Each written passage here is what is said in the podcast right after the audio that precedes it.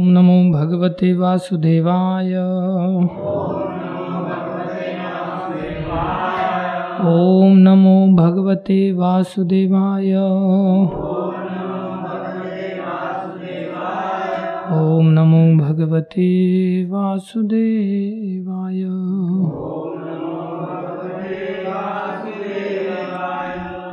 नारायणं नमस्कृत्यं नरं चैव नरोत्तमं देवीं सरस्वतीं व्यासं ततो जयमुद्धीरये नष्टप्राये स्वभद्रेषु नित्यं भागवतसेवया भगवति उत्तम श्लोके, भक्तिर्भवती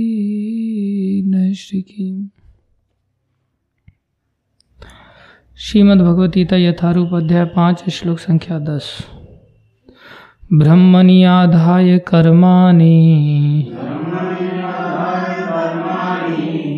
सङ्गं त्यक्त्वा करोति यः। लिप्यते न स पापेन।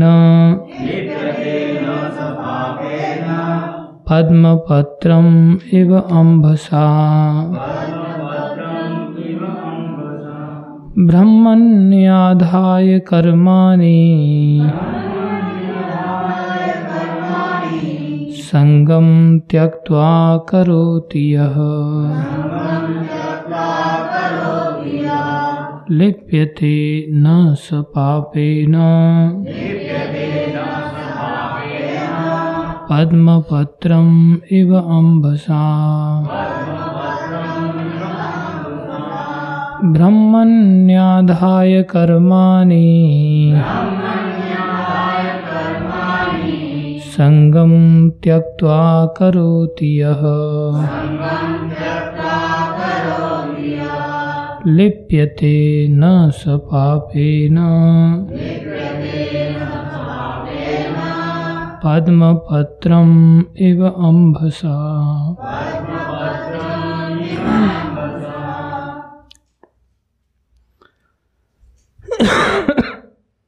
शब्दार्थ ब्रह्मणि, भगवान में आधाय, समर्पित करके कर्मानी सारे कार्यों को संगम आसक्ति त्यक्वा त्याग कर करोति। करता है यह जो लिप्यते प्रभावित होता है। न, कभी नहीं। सह, वह, पापेन पाप से पद्म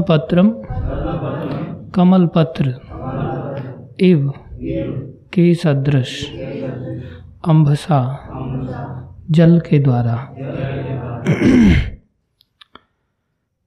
अनुवाद, जो व्यक्ति कर्म फलों को परमेश्वर को समर्पित करके आसक्ति रहित होकर अपना कर्म करता है। वह पाप कर्मों से उसी प्रकार अप्रभावित रहता है, जिस प्रकार कमल पत्र जल से अस्पृश्य रहता है। तात्पर्य अर्चनी वंदनीय, प्रातः स्मरणीय जगत गुरु श्री प्रभुपाद जी द्वारा शिल प्रभुपाद की जय। यहाँ पर ब्रह्मणी का अर्थ भगवान, कृष्ण भावनामृत में है। यह भौतिक जगत प्रकृति के तीन गुणों की समग्र अभिव्यक्ति है, जिसे प्रधान की संज्ञा दी जाती है। वेद मंत्र सर्वम ही एतत् ब्रह्म, मांडुक्य उपनिषद के अनुसार। तस्माद एतत् ब्रह्म नाम रूपम अन्नम च जायते मुंडक उपनिषद के अनुसार। तथा भगवदगीता में मम योनिर महद ब्रह्म से प्रकट है कि जगत की प्रत्येक वस्तु ब्रह्म की अभिव्यक्ति है और यद्यपि कार्य भिन्न भिन्न रूप में प्रकट होते हैं तो भी कारण तो भी वे कारण से अभिन्न हैं। ईशोपनिषद में कहा गया है कि सारी वस्तुएँ पर ब्रह्म या कृष्ण से संबंधित हैं, अतः एव वे केवल उन्हीं की हैं। जो यह भली भांति जानता है कि प्रत्येक वस्तु कृष्ण की है और वही प्रत्येक वस्तु के स्वामी हैं, अतः प्रत्येक वस्तु भगवान की सेवा में ही नियोजित है। उसे स्वभावतः शुभ, अशुभ कर्म फलों से कोई प्रयोजन नहीं रहता। यहाँ तक कि विशेष प्रकार का कर्म संपन्न करने के लिए भगवान द्वारा प्रदत्त मनुष्य का शरीर भी कृष्ण भावनामृत में संलग्न किया जा सकता है। तब यह पाप कर्मों के कलमों से वैसे ही परे रहता है, जैसे कि कमल पत्र में रहकर भी भीगता नहीं। कमल पत्र जल में रह करके भी भीगता नहीं। भगवत गीता के तीसरे अध्याय के तीसवें श्लोक में भी कहते हैं मई सर्वानी कर्माणी संन्यास्य संपूर्ण कर्मों को मुझे अर्थात कृष्ण को समर्पित करो। तात्पर्य यह है कि कृष्ण भावनामृत विहीन पुरुष शरीर एवं इंद्रियों को अपना स्वरूप समझकर कर्म करता है, किंतु कृष्ण भावना भावित व्यक्ति यह समझकर कर्म करता है कि यह देह कृष्ण की संपत्ति है। अतः इसे कृष्ण की सेवा में प्रवृत्त होना चाहिए। ओम ज्ञानम तिमिरंधस्य ज्ञानंजनशलाकया चक्षुरुन्मीलितं येन तस्मै श्रीगुरुवे नमः। श्रीचैतन्यमनोभीष्टं स्थापितं येन भूतले स्वयं रूपकदा मह्यं ददाति स्वपदान्तिकं वन्देऽहं श्रीगुरुश्रीयुतापदकमलं श्रीगुरुन् वैष्णवांश श्रीरूपं साग्रजातं सहगना रघुनाथान्वितं तं सजीवं। साद्वैतं सावधूतं परिजनसहितं कृष्णचैतन्यदेवं श्रीराधा कृष्णपदान् सहगणललिता श्रीविशाखान्वितांश हे कृष्ण करुणा सिंधो दीनबंधो जगतपते गोपेश गोपीकांत श्री राधा कांत, नमस्तुते। तप्त कांचन, गौरंगी राधे, वृंदावनेश्वरी, वृषभानुसुते देवी, प्रणमामि हरिप्रिये। वाञ्छाकल्पतरुभ्यश्च कृपा सिन्धुभ्येव च पतितानां पावनेभ्यो, वैष्णवेभ्यो। नमो नमः। जय श्रीकृष्ण चैतन्य प्रभो नित्यानन्दा। श्री अद्वैत गदाधर शिवाशादि गौर भक्तवृंदा हरे कृष्णा हरे कृष्णा। कृष्णा कृष्णा, हरे हरे हरे राम हरे राम राम राम। हरे कृष्णा हरे कृष्णा कृष्णा कृष्णा, हरे हरे हरे राम हरे राम राम राम। हरे कृष्णा, हरे कृष्णा। कृष्णा कृष्णा, हरे हरे। हरे राम हरे राम। राम राम, हरे। गुरुवे गौरचन्द्राय राधिकाय तदालये। कृष्णाय कृष्णभक्ताय। तद्भक्ताय नमो नमः। हरे कृष्णा। आप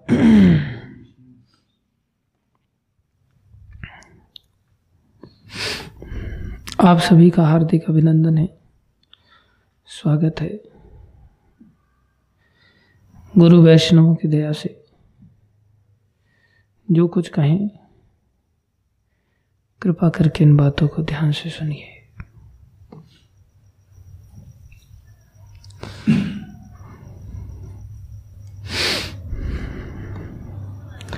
देखो, पहली बात, हम सभी जीवन में जो विचार करने की है, उसे विचार करें। प्राय हमारा जो मन है, वो दूषित है। और दूषित मन भी अपने कार्यों को जब करता है तो एक ऐसी तर्क के साथ करता है कि उस तर्क को भी काटना इतना सहज नहीं होता। अकाट्य तर्कों को प्रस्तुत करता है। और यही कारण है कि हम लोग इतने लंबे समय से हरी कथा श्रवण करते हैं। लेकिन श्रवण करने के पश्चात भी इतना आसानी से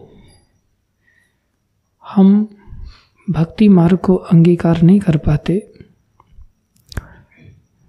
ऊपर से तो करते हैं, लेकिन संसार की आसक्ति का त्याग करते हुए नहीं कर पाते। जो कि भक्ति का एकमात्र प्रिंसिपल है। जिसको भगवान कह रहे हैं, संगम त्यक्वा करोती करता तो है कोई भी व्यक्ति कार्य, लेकिन संसार की विषय आसक्ति का त्याग करके नहीं कर पाता। मोटा अर्थ निकाल लेता है जिसको कि कोई व्यक्ति काट नहीं सकता।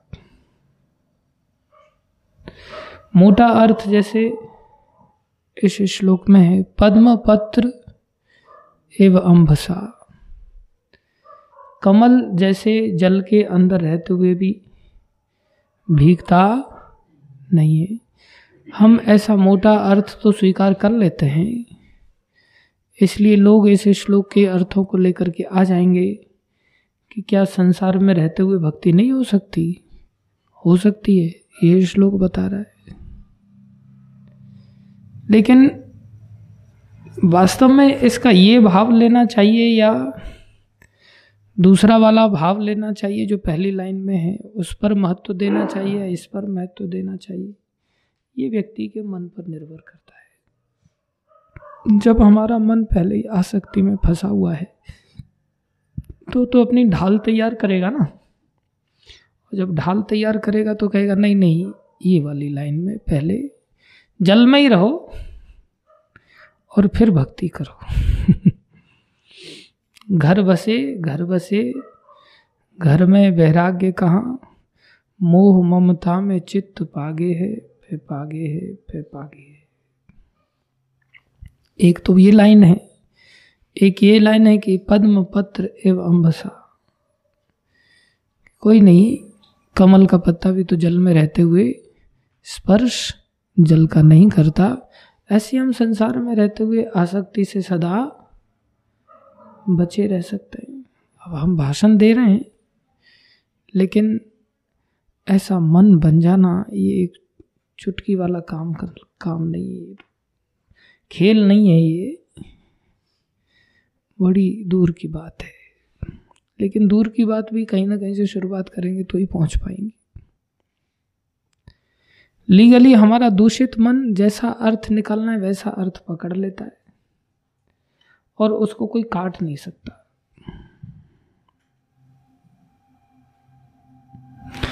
हमारी हिंदी की क्लास थी और टीचर बहुत कट्टर हिंदीवादी था। वो शुद्ध हिंदी के साथ वो पढ़ाते थे। तो एक लड़के को उन्होंने खड़ा किया और उन्होंने मुहावरा बताया उसको किए कराए पर पानी फेरना। क्या मुहावरा बोला?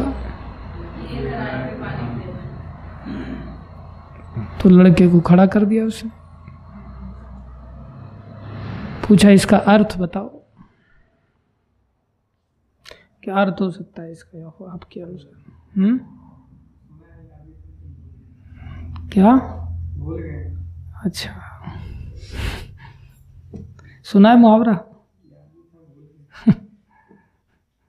कि ये कराए पर पानी फेरना। तो लड़का खड़ा हुआ और उसने बोला कि, बोले, मैं सुबह सुबह टॉयलेट में गया, दो नंबर किया। बाद में फ्लश चालू कर दिया।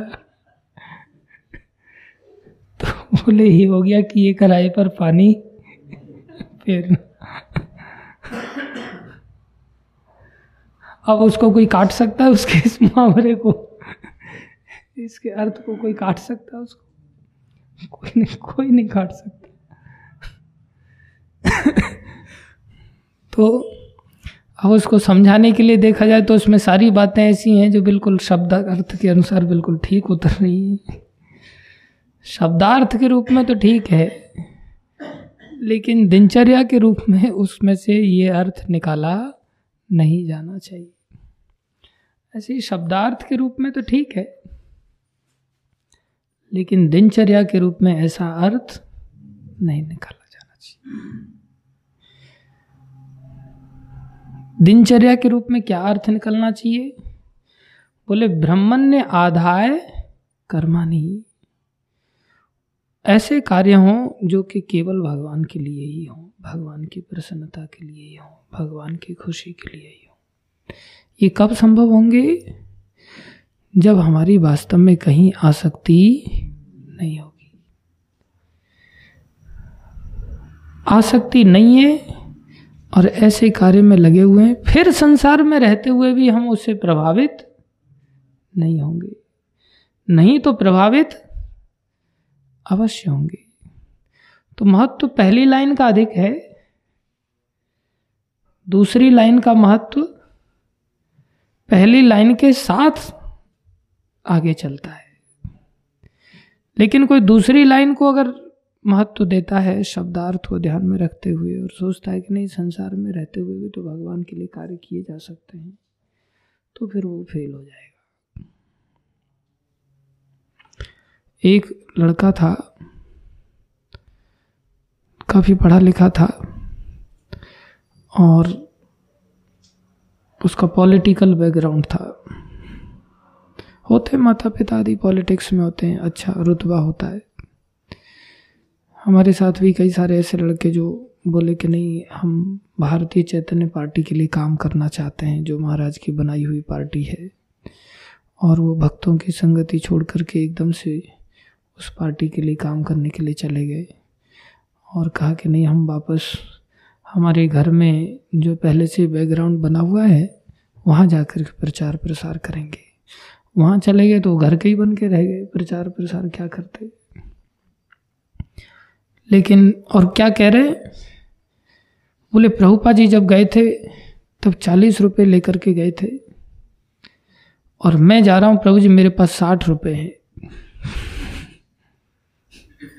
तो मैं जा रहा हूँ तो मेरे को आशीर्वाद दीजिए आप। कैसे आशीर्वाद दे हैं उसको? कहाँ राजा भोज और कहाँ गंगू तेली? क्या तुलना है? लेकिन फिर भी व्यक्ति तुलना कर रहा है, उसमें से अपने मतलब की तुलना निकाल ले रहा है। तो ऐसे ये लड़का है जिसका पॉलिटिकल बैकग्राउंड है, उसने देखा कि, अरे, इस्कॉन के लोग तो बड़े हिंदूवादी हैं, हिंदुत्व का प्रचार प्रसार करते हैं। ये भी गीता, भागवत, रामायण आदि का प्रचार करते हैं। मैं भी इस्कॉन मंदिर अगर ज्वाइन कर लूँगा तो मुझे भी अच्छे प्रमाण के साथ अच्छी तरह से बोलते आएगा तो मैं भी लोगों पर बहुत अच्छा प्रभाव डाल पाऊँगा। तो ये तो समाज के लिए बहुत बड़ा सेवा का कार्य हो जाएगा। तो उसने मंदिर ज्वाइन कर लिया। अब जैसे ही मंदिर ज्वाइन कर लिया तो जो फुल फ्लैज टेंपल बन जाते हैं, जिनका सब चीज़ें एक प्रकार से एक सिस्टम में सिस्टमाइज हो जाती हैं चीज़ें तो उसमें जो बाहर से आने वाला व्यक्ति है, उसके लिए भी एक चैनल तैयार हो जाता है कि आपको ये स्टेप से गुजरना है। जब तक ऐसा सिस्टम नहीं बनता, तब तक किसी को किसी भी सेवा में लगाना पड़ता है, किसी से भी कोई भी कार्य लेने पड़ते हैं। देश काल परिस्थिति के अनुसार कार्य कराने पड़ते हैं। जब बन जाता है तो फिर एक सिस्टम बन जाता है। तो बड़े टेंपल में उसने ज्वाइन किया और जब ज्वाइन किया तो वहाँ का सिस्टम था कि भाई पहले जाओगे तो सबसे पहले आपको सेवा इंचार्ज के अंतर्गत रहना पड़ेगा। सेवा इंचार्ज बनाना ही बहुत कठिन हो जाता है पहले तो। तो सेवा इंचार्ज क्या करता है? हर व्यक्ति की सेवाएँ लगाता है। तो जब सबसे पहले घुसा वो तो उसकी सेवा लगा दिया चपाती बनाने की। अब कहाँ अच्छा पढ़ा लिखा, बड़े घर का लड़का, पॉलिटिक्स में काम करना चाहता है। सेवा क्या लग गई? चपाती। अब घर की तरह दो चार चपाती होती तो अलग बात थी। यहाँ तो गोले पे गोले फेंके जा रहे हैं। चपाती पे चपाती चपाती पे चपाती चपाती पे चपाती। अब तो कौन सी उसने पहले इतनी चपातियाँ बनाई थी? अलग अलग देश के नक्शा बनाने लग गया बोले, तेरे को जो देश के बनाने बना, लेकिन बनानी तो पड़ेगी। बेचारा चपाती बनाई जा रहा है बनाई जा रहा। है पहले दिन थोड़ा उत्साह से बनाया, दूसरे दिन थोड़ा और उत्साह कम हो गया, तीसरे दिन थोड़ा और कम होता चला गया। फिर उसकी कमर दुखने लग गई थोड़ी। फिर उसको क्रोध आने लगे। सोचा दो चार दिन ऐसा करवा रहे होंगे, लेकिन वो तो महीनों महीनों का रासा पड़ गया। बोला कि नहीं, आपको तो चपाती बनानी उसको इतना क्रोध आने लग गया कि वो चपाती के कारण लाल होने लग गया एक प्रकार से तो चपाती तय पर डालने की भी ज़रूरत नहीं थी। आधी सीख जानी थी चपाती पहले ही उसके क्रोध के कारण। समा उधर वो एकदम झुंझला क्या बोले? मेरे को बावरची समझाया क्या? मेरे को यहाँ बावरची बनाने के लिए लाया गया। मेरे को बावरची बनना है क्या? ये सब चीज़ें करने आया हूँ यहाँ मंदिर में, गीता भाषण देने के लिए और समझने के लिए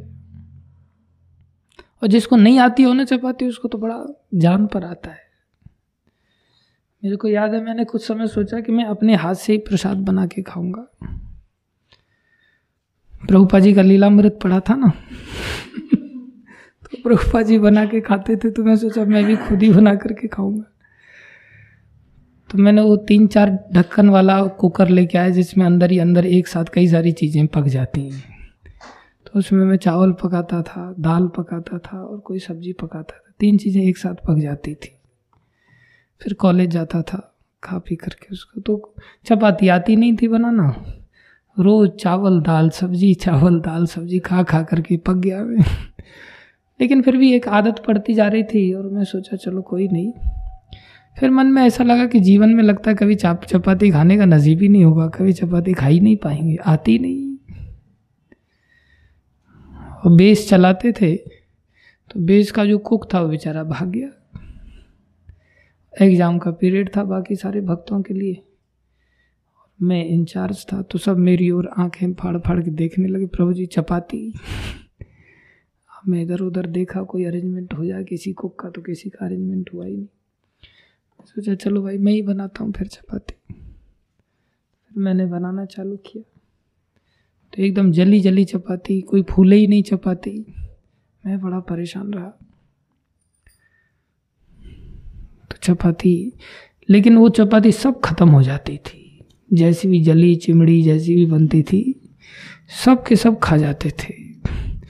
और उल्टा शाम के लिए भी उठा उठा के रख लेते थे झूठा करके थालियों में। ऐसा सोचते थे, पता नहीं शाम को कॉलेज से आए और नहीं मिली तो। इसलिए एक एक व्यक्ति आठ आठ नौ नौ चपाती ले लेता था, दो चार खाता था और चार पाँच कागज़ में लपेट करके रख देता था रात के लिए। भूखा क्या नहीं करता? तो मेरे को एक महीना चपाती बनानी पड़ी करीब पंद्रह लोगों की। और रोज अकेला मैं ही चपाती बनाता था, सुबह भी और शाम को भी। फिर मैंने मेरी बहन को फ़ोन लगाया, उससे थोड़ा सा बातचीत किया पूछा कैसे फूलती है, कैसे सीखती है। चार दिन तो जली, लेकिन पाँचवें दिन फिर बढ़िया फूलने लग गई। फिर तो मैंने कई सारे लोगों को ट्रेन किया चपाती सीखने में बाद में। तो चपाती बनानी पड़ जाती है कई बार जीवन में। और जब ज़बरदस्ती लगना पड़ता है तो सीख जाता है आदमी, आ जाती है चीज़। आप लोगों को लगता होगा, प्रभु जी को तो चपाती सीखी सिखाई मिलती है, कभी किचन में घुसता नहीं है। मैंने भी बहुत पापड़ वेले हैं।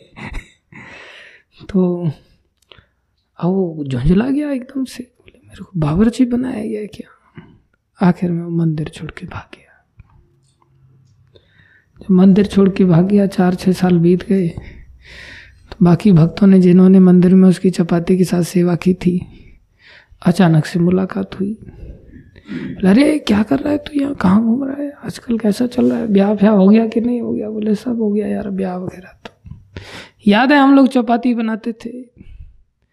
बोले हाँ याद है, चपाती बनाते थे।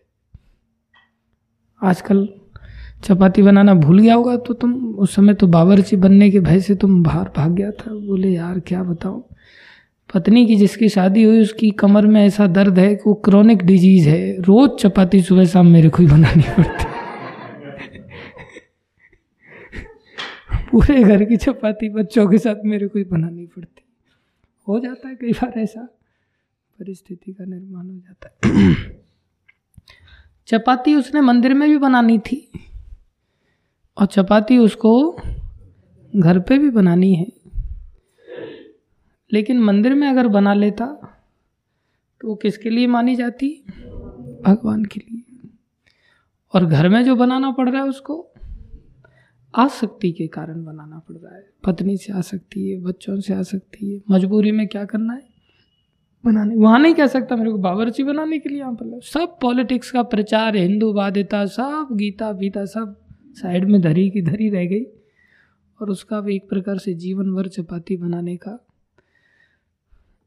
एक प्रकार से बंधन तैयार हो गया उसके जीवन। और मिलेगा क्या उसके कारण?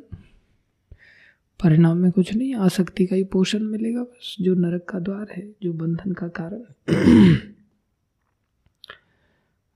और अगर मंदिर में बनाता तो संभव तो कोटा पूरा हो जाता चपाती बनाने का। फिर नहीं बनानी पड़ती आने वाले समय में। आने वाले समय में इस्कॉन के अंदर जो ब्रह्मचारी जीवन की ओर आगे बढ़ते हैं, उनको प्राय फिर इस ऐसी पोजीशन प्राप्त हो जाती है कि मुँह उनका सिर्फ़ दो ही चीज़ों के लिए खुलता है तो भाषण देने के लिए या चपाती खाने के लिए। कितना बढ़िया हो जाता है ना फिर। आदेश दो, भाषण दो, चपाती खाओ, बढ़िया बढ़िया चीज़ें खाओ। लेकिन ऐसा लक्ष्य नहीं होना चाहिए। ऐसा हो जाता है स्वाभाविक रूप से ऐसा नहीं कि जीवन भर व्यक्ति को एक ही काम करना पड़ता है। करना भी पड़े तो भी किसके लिए कर रहे हैं? कृष्ण लेकिन अभी आपको ऐसा लगता है कि तो बहुत बढ़िया काम है, ऐसा जीवन हमारा कब आएगा? नहीं, ऐसा मत सोचना कभी। मैं भी ऐसा ही सोचता था। आज मैं बहुत पछताता हूँ। मैं सोचता हूँ कोई मेरी चपाती बनाने की सेवा लगा दे ना, बाकी सब सेवाएँ हटा करके। दिन भर मेरे से आठ घंटे चपाती बनवा लो, कोई दिक्कत नहीं, बनाऊँगा मैं चपाती। मेरे को झाड़ू की सेवा दे दो, मेरे को बहुत आनंद आएगा। दिन भर पूरे आश्रम में दिन भर झाड़ू लगाता रहूँगा मैं। चैलेंज के साथ झाड़ू लगाऊँगा। हाँ? तू भी लगाएगा? चल हम दोनों, तू और मैं साथ में लगाएँगे। अच्छी बात है। बाकी सेवाएँ सहज हैं। लेकिन ऊपर जाकर के बैठने वाली जो सेवा है ना, ये इतनी अच्छी नहीं है। वैसे अच्छी है, कल्याणकारी है, सेवा तो सेवा है, लेकिन फिर भी बहुत कश्मकश वाली जीवन होता है, इतना सहज जीवन नहीं होता। खैर, सीखना क्या है? ब्रह्मण्य आधाय कर्मानी हमारे कर्म ऐसे हो जाएँ जो किसके लिए हों? कृष्ण के लिए अब कृष्ण के लिए कार्यों को करने के लिए तब संभव होगा जब हम आसक्ति की ओर ना खींचे चले जाएँ। आज तो हम आसक्ति के बंधन में पहले से ही बंधे हुए हैं। आसक्ति बार बार बार बार खींच करके उठा करके फेंक देती है। ये आसक्ति टूटना तो दूर आसक्ति का पोषण करने की मन में प्रबल इच्छा होती रहती पैसे के प्रति अगर थोड़ा लोभ जागृत हो गया तो लोभ जागृत हो गया तो दिमाग कितना तेज़ी से दौड़ता है और कितने इकड़म तिकड़म लगाता है चाहे मंदिर में रहते हुए भी सोचता है कि नहीं सोचता है, यहाँ ज़मीन ले लेते यार, आगे चल के रेट बढ़ जाएँगे, करना धंधा कुछ पड़ेगा नहीं। या ऐसा कोई धंधा अपना लेते मंदिर में भी रहने के लिए कई बार पैसे की ज़रूरत पड़ जाती है। मेरे लिए नहीं तो चलो कोई दूसरा भक्त बीमार पड़ेगा, उसके लिए ज़रूरत पड़ गई तो। इसलिए व्यक्ति धन मुख हो जाता है। धन की ओर अपने आप ही लालसा चली जाती है। परिवार की ओर अपने आप ही हुक रहता है। मंदिर के माध्यम से ही सही, लेकिन परिवार का भरण पोषण होता रहे। एक व्यक्ति जो रात दिन बीसों साल बीत गए उसको पुजारी की सेवा करते करते करते और मंदिर के भक्तों को कहता है कि हाँ मेरे को कोई सामान ला करके दे दो। मंदिर के भक्त लोग कहते हैं कि वो सामान आप अपने बेटे से मंगा लो। बोले, नहीं, मैं बेटों पर बोझ नहीं बनना चाहता। उस सामान को लेके क्या कह रहा है, मैं बेटों पर, इसका मतलब वो सामान मंदिर से मंगा रहा मतलब किसके ऊपर बोझ बनना चाहता है? मंदिर के ऊपर बोझ क्या चेतना है? और वैसे कौन सी सेवा में लगे? भगवान की विग्रह सेवा, पुजारी सेवा में अंदर लगे। और बोझ किसके ऊपर बनने की धारणा है? मंदिर के ऊपर। तो भगवान के लिए कार्य हो रहे हैं क्या फिर वो? क्या पोषण हो रहा है? आसक्ति का पोषण हो रहा है। मन खिंच गया और उसी में घुसा चला जा जब भी दो चार चीज़ें मंदिर से इधर उधर मिलती वो ले जा करके समय समय पर घर पे ले जा करके दे के आ जाते तो मंदिर में भगवान के लिए कार्य कर रहे हैं या मंदिर में रहते हुए घर संसार के लिए कार्य कर रहे हैं?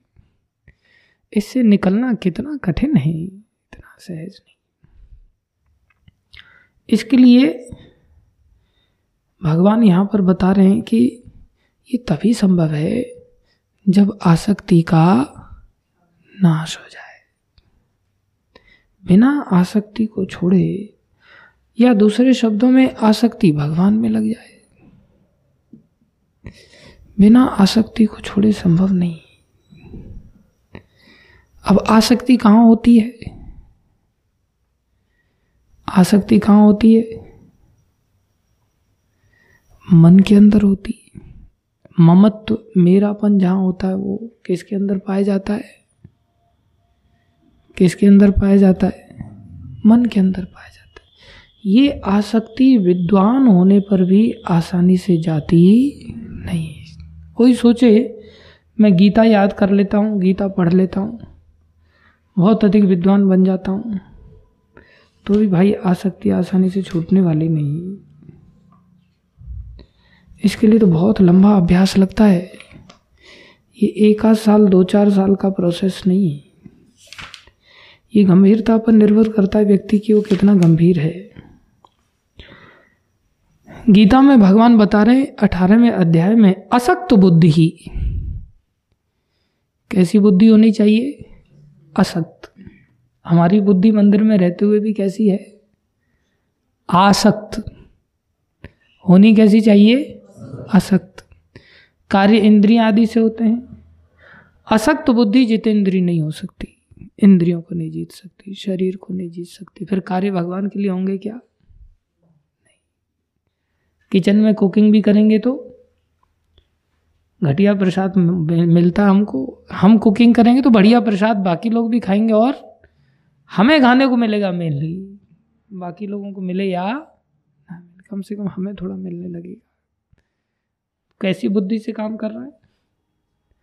आसक्त बुद्धि से। भगवान कह रहे हैं, असक्त बुद्धि सर्वत्र जितात्मा विगत स्प्रहा। सर्वत्र असक्त हो जाए। कहीं ना कहीं तो आसक्ति टिकी रहती माँ में टिकी रहेगी। कई बार कोई नहीं होता, एक भक्त। अब उसका पिता भी है, उसका छोटा भाई भी है। लेकिन न पिता उसकी माँ को देख रहा है, ना छोटा भाई उसकी माँ को देख रहा है। और दोनों ही संसार में है। और एक भक्ति करने के लिए आ गया, वो भाग रहा है कि नहीं नहीं, मेरी माँ को कोई देखने वाला नहीं। और माँ भी भक्ति करना नहीं चाहती। अब बताओ। आसक्ति छोटे भाई की माँ में नहीं, जबकि उसकी भी वो माँ है। आसक्ति बाप की भी उसमें नहीं है जबकि उसकी वो पत्नी है। और एक बालक जो भक्ति में आ गया, उसकी आसक्ति किसमें है? जबकि माँ की भी आसक्ति, भक्ति में लेश मात्र भी नहीं। जबकि उसके पास तो कोई रीजन ऐसा नहीं है जिसके चलते वो कहे कि नहीं, मेरे को जाना ही पड़ेगा, कोई देखने वाला नहीं। सब आसक्ति का खेल है ना। अब वो रीजन बता रहे ना बाप देख रहा है, ना पुत्र देख रहा है। जब कोई नहीं देखने वाला है तो उस माँ को तो समझ में आना चाहिए कि मुझे कहाँ रहना चाहिए। चलो हम देख रहे हैं तुम भक्ति में आ जाओ, मंदिर में आ जाओ, माँ को लेकर के आ जाना चाहिए, माँ को आ जाना चाहिए। जब माँ इतनी असहाय फील कर रही है कि भाई मेरा कोई भी तुम्हारे अलावा नहीं है तो माँ भी तो आ सकता है ना उस बच्चे से। लेकिन माँ इतनी आसक्त नहीं है जितना बेटा आ सकता है। जबकि माँ को आना चाहिए था और माँ की वजह से बेटा भक्ति को छोड़ करके माँ के आगे पीछे भटक रहा है संसार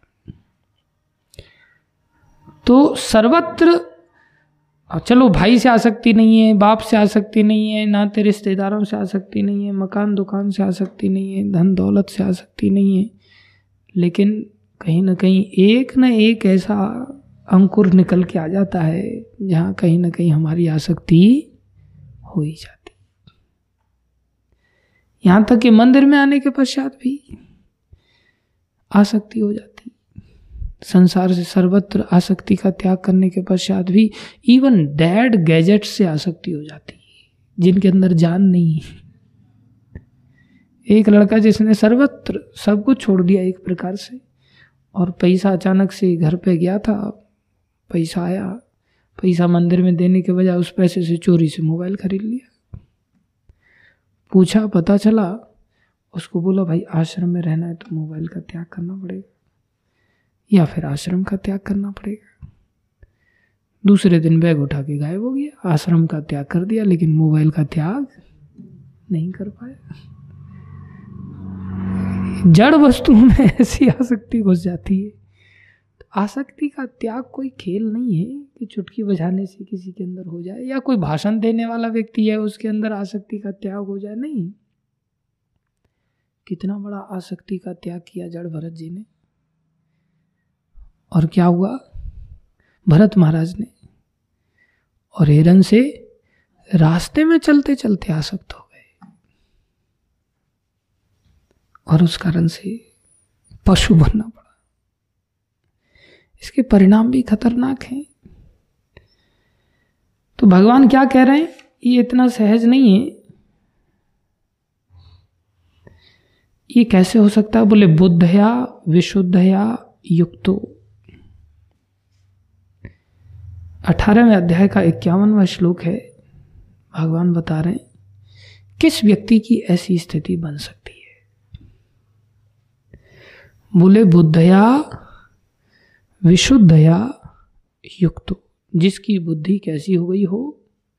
विशुद्ध बुद्धि हो गई हो। कैसी बुद्धि हो गई हो? विशुद्ध बुद्धि हो गई हो। विशुद्ध बुद्धि मात्र हो जाने से भी काम नहीं चलेगा। और आगे बता रहे हैं, धृति आत्मानम नियम्य च बोले, विशुद्धया बुद्धया, ऊपर से युक्तो धृति आत्मानम अर्थात वो धृति से भी युक्त होना चाहिए। उसके जीवन में धृत्या भी होनी चाहिए, धृति भी होनी चाहिए। धृति उसको कहते हैं जो कि धारण करने की शक्ति होती है। आज हम लोग बैठते हैं तो एक विशुद्ध चर्चा हो रही है। भक्ति की स्पष्ट बाध्यता के साथ शुद्ध बातों की चर्चा हो रही है। तो शुद्ध बातों की चर्चा से शुद्ध बुद्धि बननी चाहिए। अशुद्ध बातों की चर्चा बंद करनी पड़ेगी, तब वे शुद्ध बुद्धि एक दिन बन पाएगी। लेकिन इतना ही नहीं, धृति भी आनी चाहिए। धृति उस धारण करने की शक्ति को कहते हैं, जिससे कि हमारे अंदर चीज़ों को संयमित करने की सामर्थ्य आती है। क्या क्या चीज़ें संयमित हो जाती हैं धृति के द्वारा? धृति से इंद्रिय संयमित हो जाती है।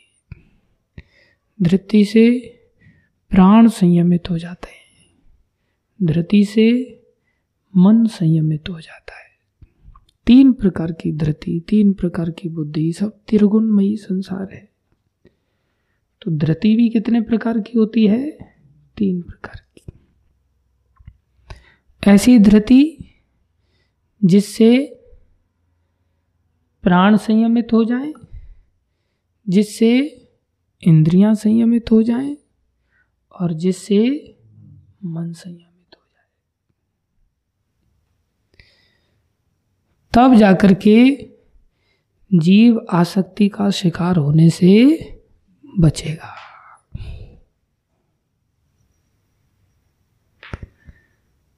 अब बताओ, प्राण संयम में है?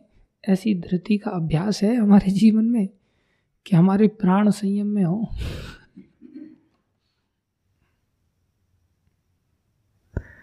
जैसे प्राणायाम आदि करने से थोड़े से प्राण संयम में आते हैं। प्राण वायु जो शरीर में व्याप्त है, उसको संयमित करना, वो अभ्यास करने से होती है। जैसे कोई पहलवान व्यक्ति अपनी सामर्थ्य को, अपनी ताकत को धारण करता है तो कैसे धारण करता है? बाहर से अगर वो आधा किलो बादाम खा लेगा, एक ही बार में तो क्या बहुत ताकत घुस जाएगी उसके अंदर? नहीं, उसका एक विधान है कि आहार को किस प्रकार से लिया जाए और आहार के साथ साथ अभ्यास किस प्रकार से किया जाए। जब वो व्यक्ति अभ्यास करता है, रोज उठक बैठक लगाता है, पहले दस लगाएगा, फिर दस की धृति आ जाएगी शरीर के अंदर। फिर दस लगाने के बाद टांगों में दर्द नहीं होगा। फिर दस से पचास पहुंचेगा धीरे धीरे फिर बीस करेगा तीस करेगा, चालीस, पचास, सौ, दो सौ, तीन सौ, हज़ार हज़ार उठक बैठक लगा देते पहलवान। शरीर वही है, पहले ही दिन हज़ार लगवा के देखो, दूसरे दिन चल पाएगा? नहीं। तो धृति कैसे आई? अभ्यास करने से। कैसे आई? उसको किसी ने बताया, समझाया?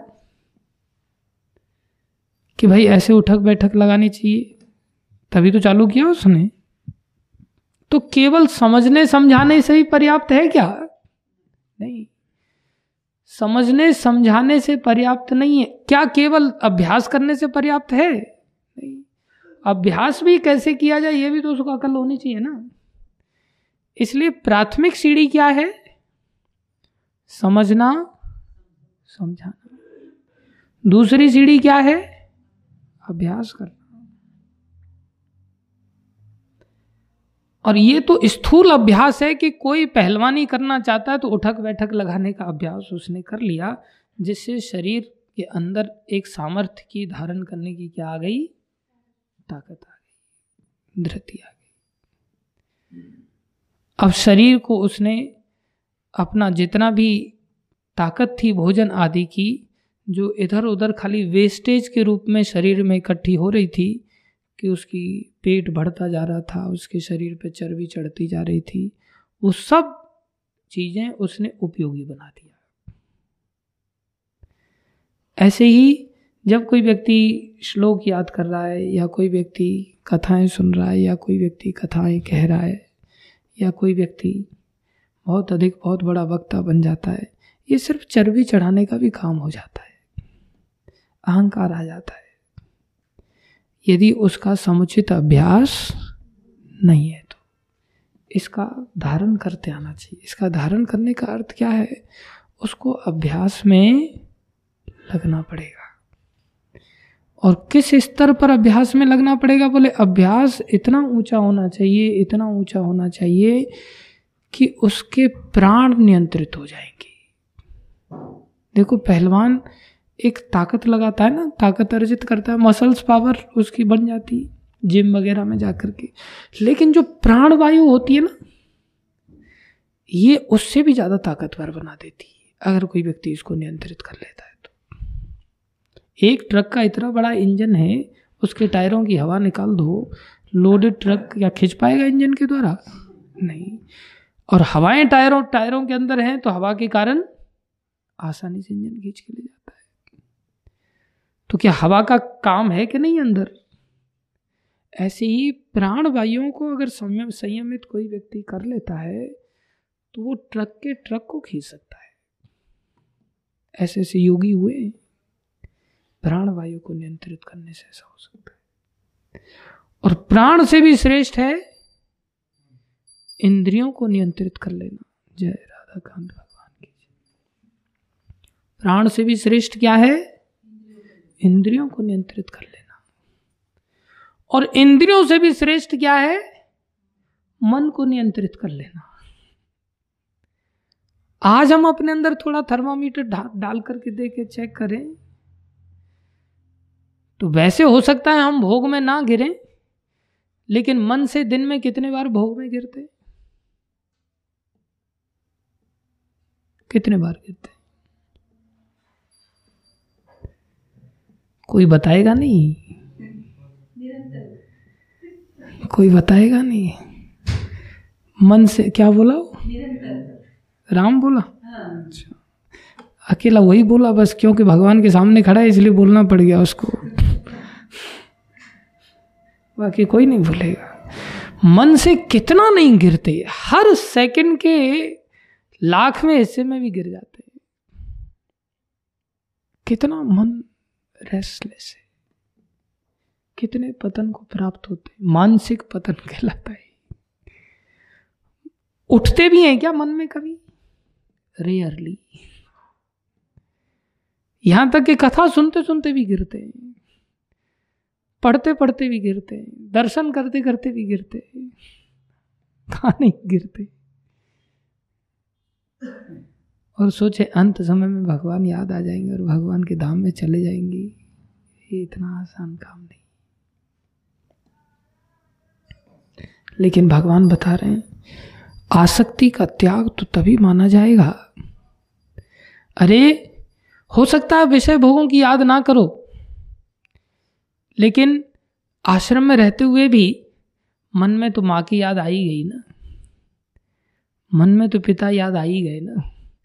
मन में तो चाचा ताऊ, मकान, दुकान, नाते, रिश्तेदार, भाई, बंधु। भोग की वस्तुएँ जितनी अधिक याद आती हैं, वो अलग बात है। लेकिन इसके अतिरिक्त संसार के कौन व्यक्ति ऐसे हैं जो याद नहीं आते, जिनके साथ हम जी चुके हैं? ज़्यादातर तो भोग में ही जीवन, चाहे रात्रि हो या दिन हो, मानसिक रूप से तो भोगों में डूबे रहते और किसी को कहते नहीं। और अंदर से कभी काम जलाता है, काम अग्नि तो कभी क्रोध जलाता है, अंदर ही अंदर जलता रहता है। और हमारी सारी सामर्थ्य खत्म हो जाती है।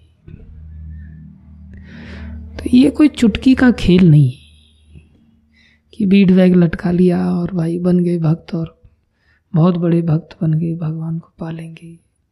इतना आसान नहीं। और कठिन भी नहीं यदि हमारा अभ्यास ऐसा बन जाए कि हमारा अधिक समय व्यस्तता के साथ व्यतीत हो। ऐसा अभ्यास करेंगे तो वास्तव में आसक्ति से बाहर निकल पाएँगे। इतना भगवत भक्ति की सेवाओं का अभ्यास हो, जो हो नहीं पाता। इसलिए पापों से बंध जाते हैं, पापों से प्रभावित हो जाते हैं। पद्म पत्र एवं अम्बसा संसार में रहते हुए सही या मंदिर में रहते हुए सही? भक्त अगर कोई प्रभुपा जी जैसा संत बन जाए जिनका कि रात दिन दिमाग में खाली प्रचार प्रचार, भक्ति। यहाँ तो अपने दिमाग में कोई ज़िम्मेदारी घुसती नहीं, दिमाग में कि कोई ज़िम्मेदारी पालन करनी। और सोच रहे यही भक्ति है, नहीं। उल्टा दूसरे को देखते हैं तो वो लोग दिखाई देते हैं जो कुछ नहीं करते और उनको देख करके वैसा बनना चाहते हैं। जो लोग करते हुए दिखाई देते हैं, अभ्यास करते हुए दिखाई देते हैं, व्यस्त रहते हुए दिखाई देते हैं, मेहनत करते हुए दिखाई देते हैं, उनको हम बेवकूफ़ समझते हैं। या वो लोग भी अपने आप में बेवकूफ़ मानने लगते हैं। मैं ही पागल हूँ जो इतना कर रहा हूँ। बाकी वो कुछ नहीं करता। इसलिए जीवन बहुत अधिक भक्ति मार्ग में अभ्यास की अपेक्षा करता है। तो ही बचना संभव है। धन्यवाद सभी भक्तों का।